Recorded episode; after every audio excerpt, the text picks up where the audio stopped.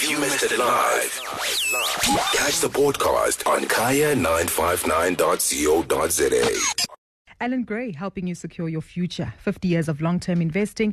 Allan Gray is an authorized financial services provider. Well, we slap bang in the middle of the year, and for many of us, perhaps you're still budgeting, you're making sure that the numbers add up. But most importantly, don't forget to remain compliant when it comes to your personal taxes. Now, if you are not aware, the 2023 tax filing season is officially open, and that does mean that you and I, as individuals who have the opportunity to be economically active, to derive an income, uh, need to be aware that we need to render to Caesar what is due to Caesar, in the words of Tito Mboweni, the former finance minister and Reserve Bank governor.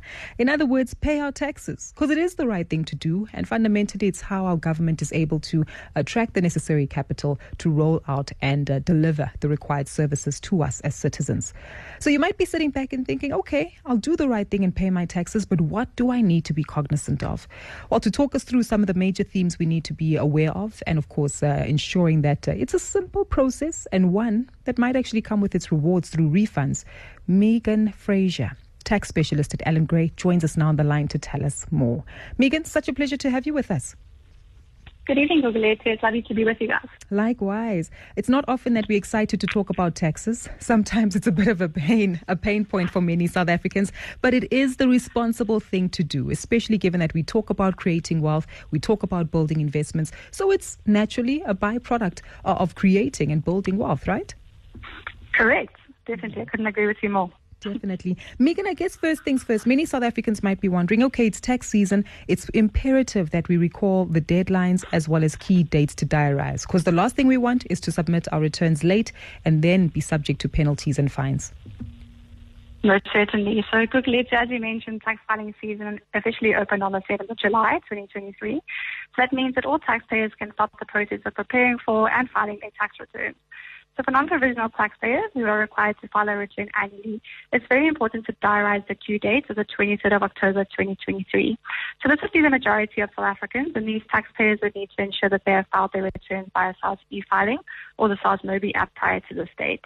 And then for those of us who are provisional taxpayers or who may be administering trusts, the deadline to note is the 24th of January 2024.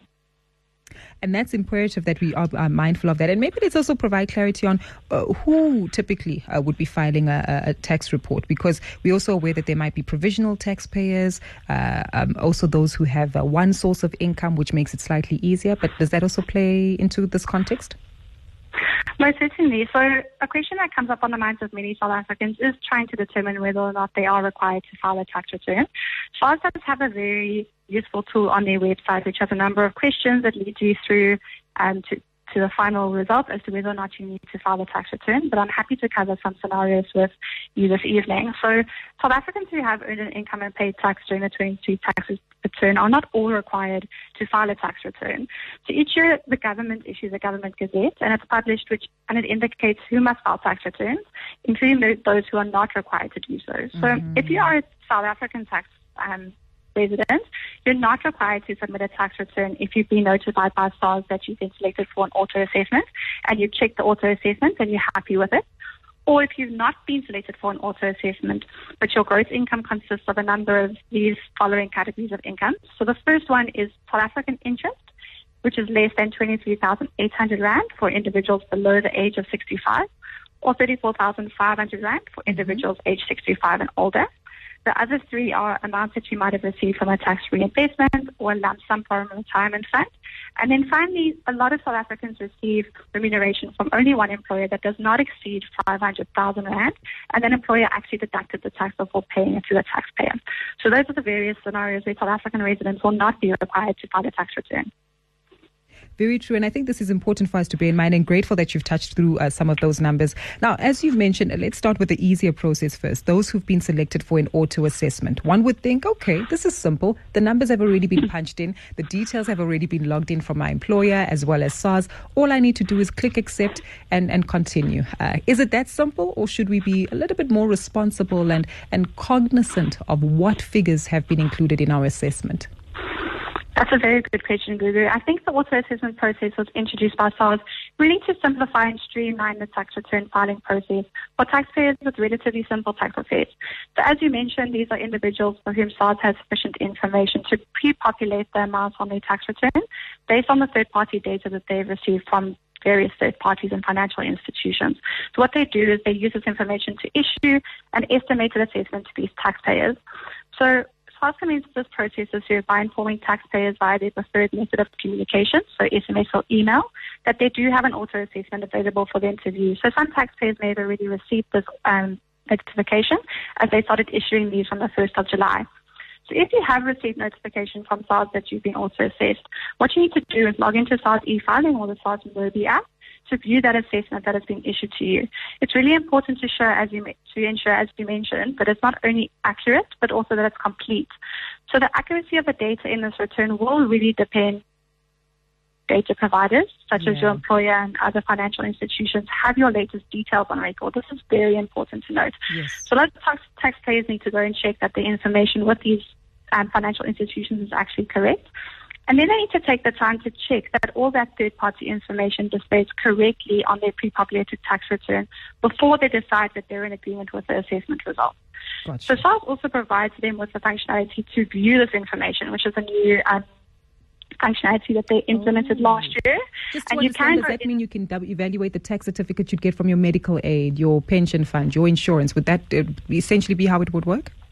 Correct. That's, that's exactly how it works. So there is, if you log onto your e-filing on the left-hand side, a button where you can look at your third-party um, data that SARS has received and pre-populated in your tax return. And I would encourage all taxpayers to use their tax certificates that they receive, as you mentioned, from their financial service providers, their bank, their medical aid, and retirement funds, and make sure that that mm. information is complete and accurate. And if there's anything missing, they need to go and add that into their assessment. Definitely. Glad that you mentioned that because, as you mentioned, not only must it be complete, but accurate. The accuracy Correct. is what we, we need to be mindful of. And that actually speaks to potential changes we also need to be aware of this year, Meagan. I recall last year, um, and even in the year post the pandemic, all of us were working from home and we thought, oh, my pen is a deduction. The space on my uh, dining room table, my bedroom, my kitchen countertop can be a deduction. But as we saw uh, later on, SARS actually mentioned that, whoa, whoa, whoa, the, the particular conditions uh, where these kind of deductions were, were allowed. Uh, and that speaks to changes that we need to be cognizant of. Anything that uh, comes top of mind for you? So I think the biggest change this year that um, taxpayers will experience with the auto assessment process is really around how much time they actually have to double check that the auto assessment is correct. So last year, taxpayers had a total of 40 days to check that the auto assessment was correct and then to amend it if necessary, as mentioned, by either changing the information or adding additional information. But this year, SARS has actually extended that deadline to align it with the end of the tax filing season. That means that also assessed taxpayers actually have until the 23rd of October to submit a return if they actually disagree with the calculation. And that will certainly be a relief for many auto assessed taxpayers, as you mentioned. Um, but I do encourage anyone who has received an auto assessment notification to go and check that accuracy of their return as soon mm. as possible, as there may be actions that they need to take to correct or amend it, which may take some time. Got you. And that's important for us to remember. Uh, another aspect that I think also comes to mind, Meagan, for many South Africans who might be economically active is those who might be non South Africans and perhaps just here uh, to seek economic employment and opportunities. Are there terms and conditions that would apply there?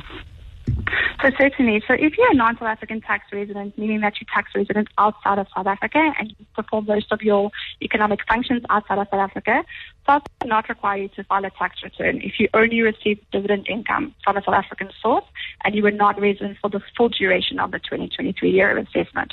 However, you will be required to file a return if you engage in very specific activities, such as carrying on a business in South Africa or if you dispose of South African fixed property.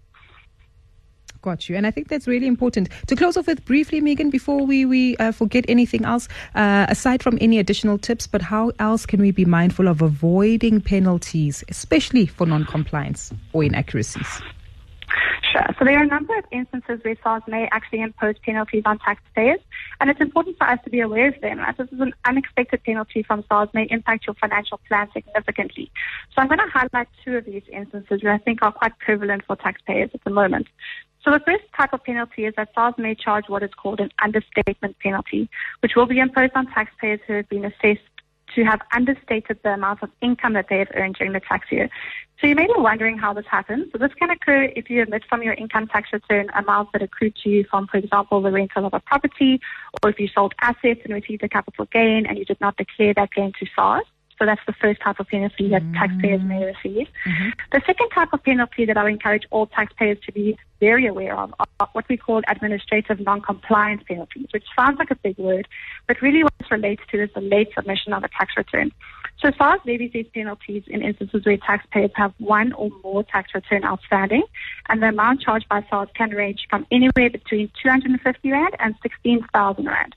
So these penalties will occur every month for which the return remains outstanding. So if you do find yourself in a position where you're being charged penalties, I would highly encourage you to complete and submit the outstanding return as soon as possible. Got you. Okay. That will help reduce the penalties and additional uh, interest that would also accumulate. Sure. Okay. Meagan, there's a lot for us to absorb, but I assume for anyone who uh, needs official guidance, uh, they definitely need to speak to a professional and a tax practitioner to guide them on this one. Most certainly. I think um, taxpayers with more complex tax um, structures and tax returns could definitely get some assistance at this time of the year from a tax practitioner would be highly recommended. Definitely. Thank you so much for your time, Meagan. Truly appreciate it. And I guess uh, this uh, is a conversation that needs to take place around the braai, around the water cooler, in boardrooms as well, just to make sure that everybody's playing their part. But always speak to a professional, as Meagan's mentioned, to help you out with your taxes. Thanks again, Meagan. Thank you so much, Gugu. Appreciate the time. Fantastic. That's Meagan Fraser, tax specialist at Allan Gray. Helping you secure your future was brought to you by Allan Gray. 50 years of long term investing. Allan Gray is an authorized financial services provider. If you missed it live, catch the podcast on kaya959.co.za.